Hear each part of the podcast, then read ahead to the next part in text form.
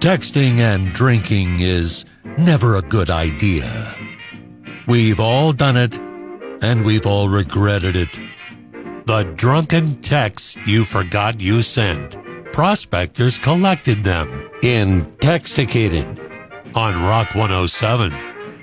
From area code 732, Toms River, New Jersey, just rolled a joint with wrapping paper, and you say I have no Christmas spirit.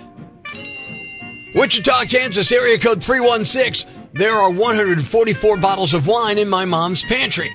She just shrugged her shoulders and said it was for the wine pong tournament on Christmas Day. You hit send, and we hit the floor laughing Intoxicated on Rock 107. From the 650, San Mateo, California.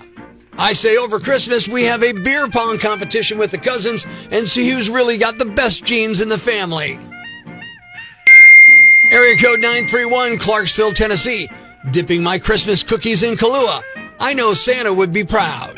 Proof that booze and cell phones don't mix in Texticated on Rock 107. From Boise, Idaho, area code 208. Found some acid from a couple months ago while looking through Christmas lights. Looks like Santa came early this year. And from Topeka, Kansas, area code 785. Watching Rudolph while stoned is practically a religious experience.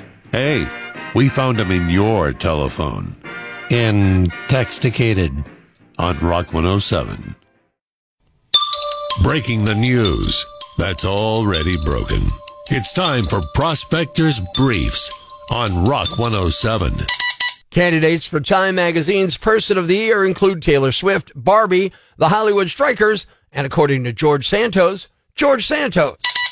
Nick Cannon spends $200,000 a year at Disney. Dude, a 12 pack of condoms would have been so much cheaper. Geddy Lee and Alex Lifeson have talked about finding a world class drummer and touring as Rush. Well, my calendar just cleared up, replied George Santos. Making sure breaking news stays broken. Tune in tomorrow for Prospectors Briefs on Rock 107. And now it's time for another episode of One Minute Inside a Woman's Head. Well, I did most of my Christmas shopping. I ordered a bunch of stuff online too. I love shopping online. No clogged aisles filled with old ladies who aren't cognizant of the other people around them. No pushy salespeople, or people bugging you to sample this and try that. I came here to get gifts. I am not buying your super lotion, so back off. When you shop online you can check out fast and they ship all the stuff you bought right to your house, within a couple of days. I love seeing those packages coming. Wait. Did I just make a pun? I am so funny. How am I still on the market? And that was another episode of One Minute Inside a Woman's Head.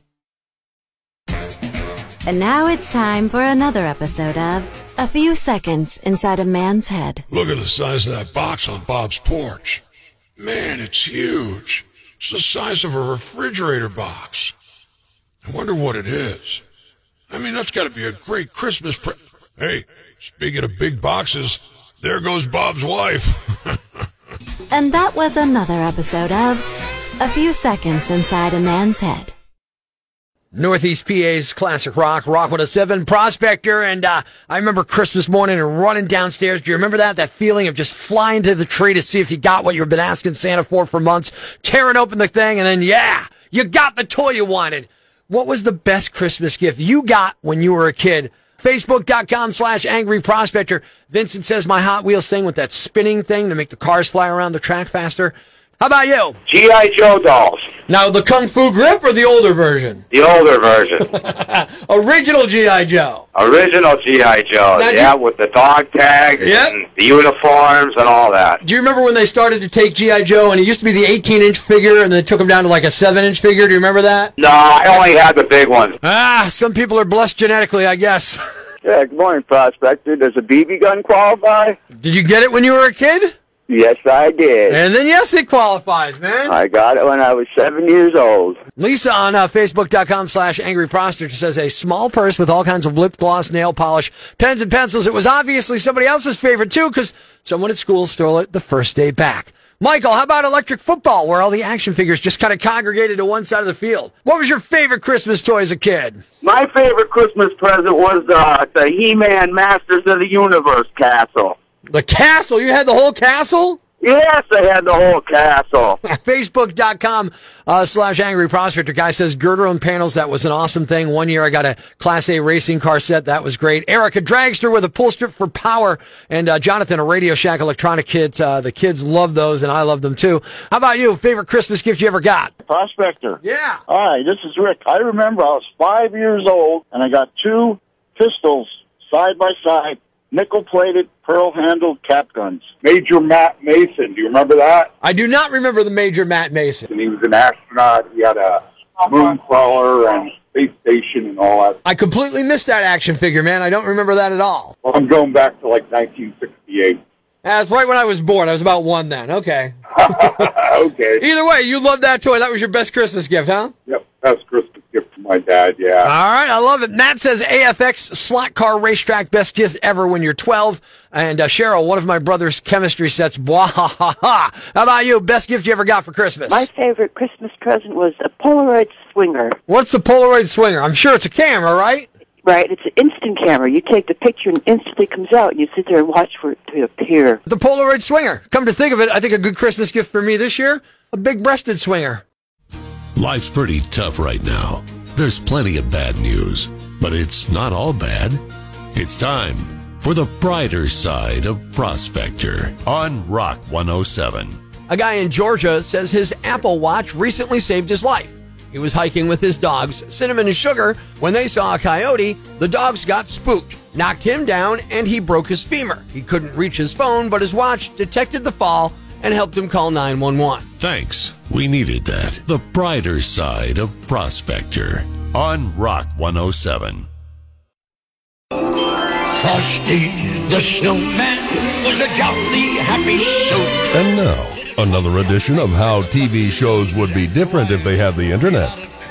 We'd like a ticket to the North Pole, please. oh, what? Uh, the North Pole? Uh, oh, yes, uh, ma'am. Route you by way of Saskatchewan, Hudson Bay, Nome, Alaska, the Klondike, and Aurora Borealis. Got to make a change at Nanook of the North, though. Hmm, that'll be $3,000.04, including tax. Oh, but we don't have any money. No money? No money? No ticket!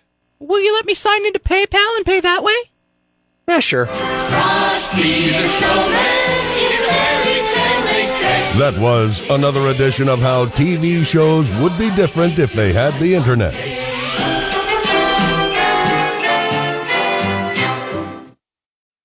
Ladies and gentlemen, grab the kids, call your neighbors, and gather round the radio.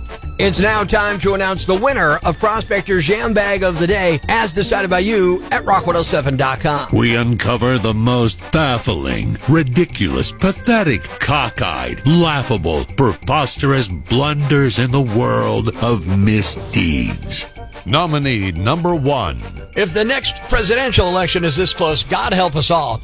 The small town of Rainier, Washington, near Seattle, had a city council election last month.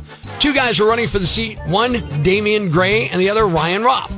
So why am I talking about this a month later? Well, they had to do a recount after Ryan won by a single vote. He won 247 to 246. Here's why it's in the news though. Damian could have won, but he didn't vote for himself. He told a reporter it felt just too narcissistic.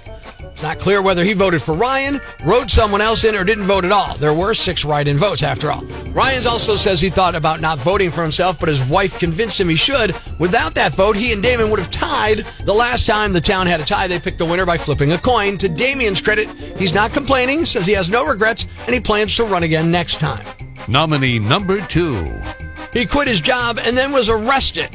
Now, he wasn't arrested for quitting, but he was arrested because he quit. I know. Let me explain. Joshua James Pinquet from Orlando, Florida, worked as a driver in a prisoner transport van. However, he was off course and refusing to return the van, so the owner of the company called cops. Pinquet had four inmates in the locked cargo area of the van. Another employee was traveling in that van with Pinquet, and he was texting the owner of the transport company. Pinquet told the owner that he was quitting his job in the middle of the trip, and he refused to stop at the intended destination for the prisoners. Deputies spotted the van and learned Pinquet was supposed to stop at a location with the inmates but refused. He was charged with five counts of felony second degree kidnapping and felony larceny by an employee. And the winner is. The prisoner transport driver who quit in the middle of work and refused to drop the prisoners at their destination. Hey, you might get to ride in one of those vans as a prisoner next time. You're the Yam Bag of the Day, and we'll move on to Friday's Yam Bag of the Week competition. Keep it here for all the nominees for Prospector's Yam Bag of the Day, weekday mornings on Rock 107.